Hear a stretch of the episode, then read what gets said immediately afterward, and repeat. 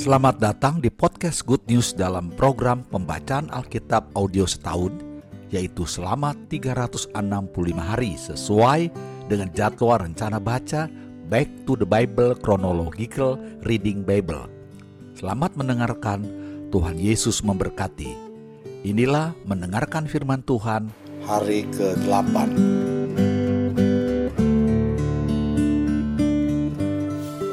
Ayub pasal 17 ayat 1 sampai 16.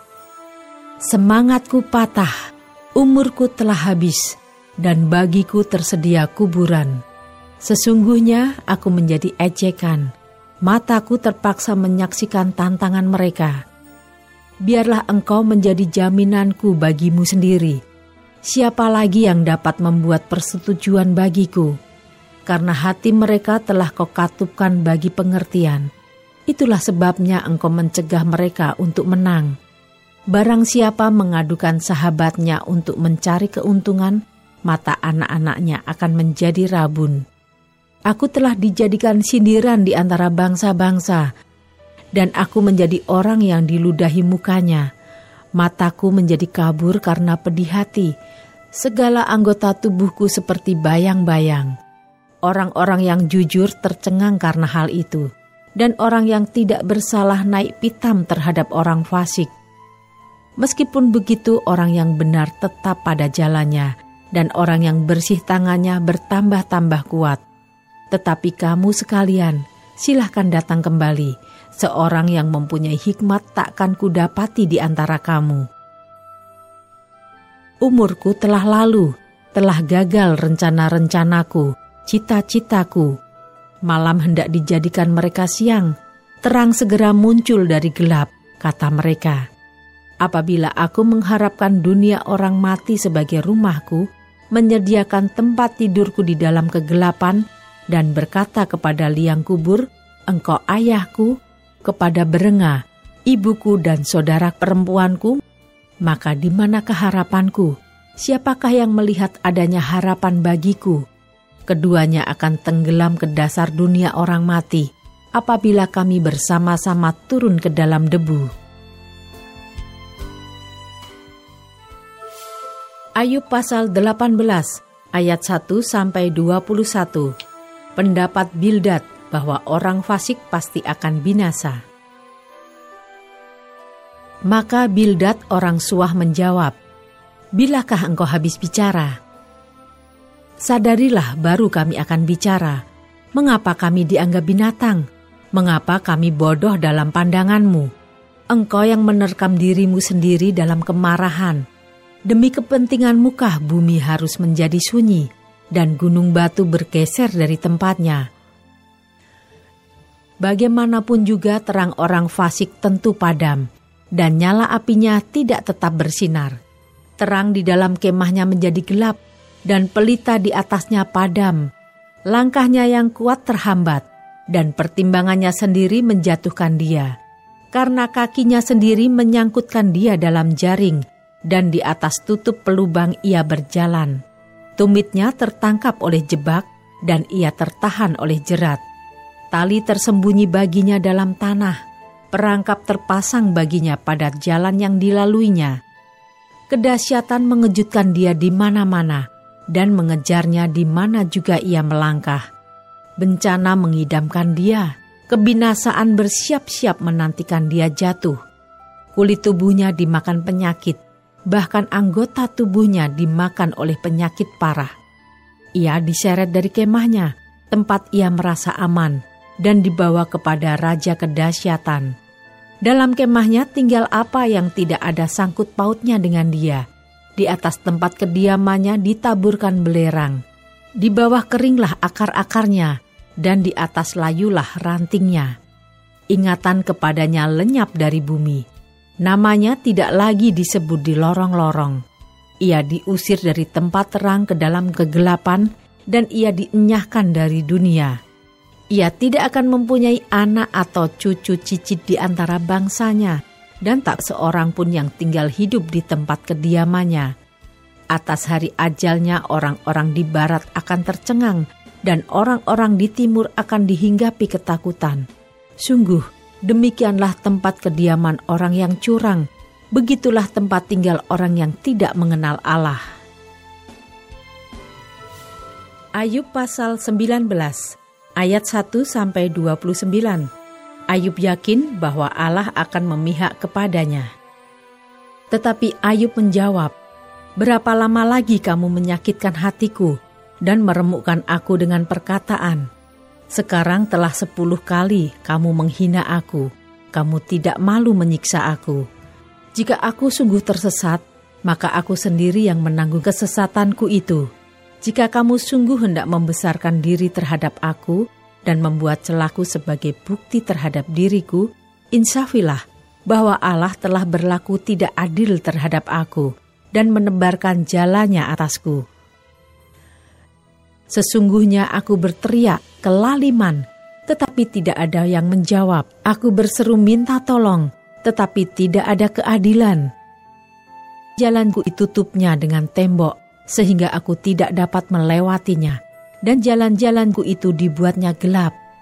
Ia telah menanggalkan kemuliaanku dan merampas mahkota di kepalaku. Ia membongkar aku di semua tempat, sehingga aku lenyap dan seperti pohon harapanku dicabutnya. Murkanya menyala terhadap aku dan menganggap aku sebagai lawannya. Pasukannya maju serentak, mereka merintangi jalan melawan aku, lalu mengepung kemahku. Saudara-saudaraku dijauhkannya daripadaku, dan kenalan-kenalanku tidak lagi mengenal aku.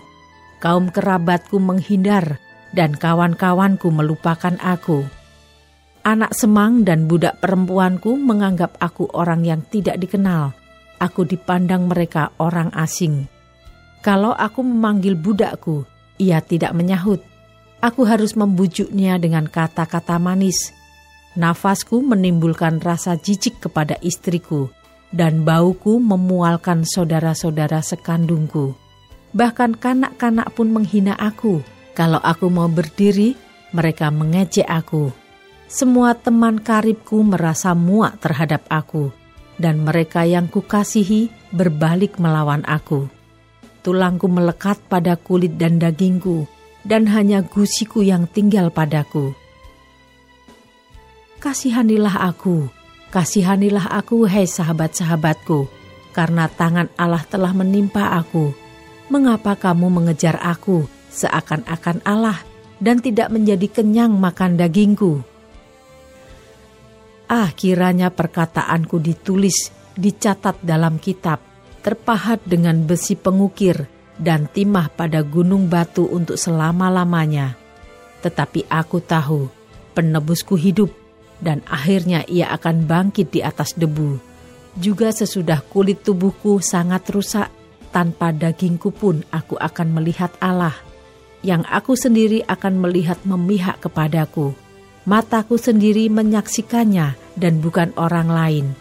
Hati sanubariku merana karena rindu. Kalau kamu berkata, kami akan menuntut dia dan mendapatkan padanya sebab perkaranya. Takutlah kepada pedang, karena kegeraman mendatangkan hukuman pedang, agar kamu tahu bahwa ada pengadilan.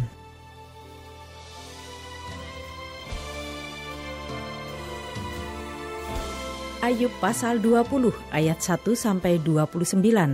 Pendapat Sofar bahwa sesudah kemujuran sebentar orang fasik akan binasa. Maka Sofar orang Naama menjawab, oleh sebab itulah pikiran-pikiranku mendorong aku menjawab, karena hatiku tidak sabar lagi. Ku dengar teguran yang menghina aku, tetapi yang menjawab aku ialah akal budi yang tidak berpengertian.' Belumkah engkau mengetahui semuanya itu sejak dahulu kala, sejak manusia ditempatkan di bumi? Bahwa sorak-sorai orang fasik hanya sebentar saja, dan sukacita orang durhaka hanya sekejap mata. Walaupun keangkuhannya sampai ke langit dan kepalanya mengenai awan, namun seperti tahinya ia akan binasa untuk selama-lamanya. Siapa yang pernah melihatnya? Bertanya, di mana dia? Bagaikan impian ia melayang hilang, tak berbekas, lenyap bagaikan penglihatan waktu malam. Ia tidak lagi tampak pada mata yang melihatnya, dan tempat kediamannya tidak melihatnya lagi. Anak-anaknya harus mencari belas kasihan orang miskin, dan tangannya sendiri harus mengembalikan kekayaannya. Tulang-tulangnya boleh penuh tenaga orang muda, tetapi tenaga itu pun akan membaringkan diri bersama dia dalam debu. Sungguh pun kejahatan manis rasanya di dalam mulutnya, sekalipun ia menyembunyikannya di bawah lidahnya, menikmatinya serta tidak melepaskannya dan menahannya pada langit-langitnya, namun berubah juga makanannya di dalam perutnya, menjadi bisa ular tedung di dalamnya. Harta benda ditelannya, tetapi dimuntahkannya lagi. Allah yang mengeluarkannya dari dalam perutnya. Bisa ular tedung akan diisapnya, ia akan dibunuh oleh lidah ular. Ia tidak boleh melihat batang-batang air dan sungai-sungai yang mengalirkan madu dan dadi. Ia harus mengembalikan apa yang diperolehnya dan tidak mengecapnya. Ia tidak menikmati kekayaan hasil dagangnya, karena ia telah menghancurkan orang miskin dan meninggalkan mereka terlantar. Ia merampas rumah yang tidak dibangunnya. Sesungguhnya, ia tidak mengenal ketenangan dalam batinnya, dan ia tidak akan terluput dengan membawa harta bendanya. Suatu pun tidak luput daripada lahapnya. Itulah sebabnya kemujurannya tidak kekal. Dalam kemewahannya yang berlimpah-limpah, ia penuh khawatir. Ia ditimpa kesusahan dengan sangat dahsyatnya untuk mengisi perutnya, Allah melepaskan ke atasnya murkanya yang menyala-nyala dan menghujankan itu kepadanya sebagai makanannya. Ia dapat meluputkan diri terhadap senjata besi, namun panah tembaga menembus dia. Anak panah itu tercabut dan keluar dari punggungnya. Mata panah yang berkilat itu keluar dari empedunya. Ia menjadi ngeri. Kegelapan semata-mata tersedia bagi dia Api yang tidak ditiup memakan dia dan menghabiskan apa yang tersisa dalam kemahnya. Langit menyingkapkan kesalahannya dan bumi bangkit melawan dia. Hasil usahanya yang ada di rumahnya diangkut. Semuanya habis pada hari murkanya. Itulah ganjaran Allah bagi orang fasik, milik pusaka yang dijanjikan Allah kepadanya.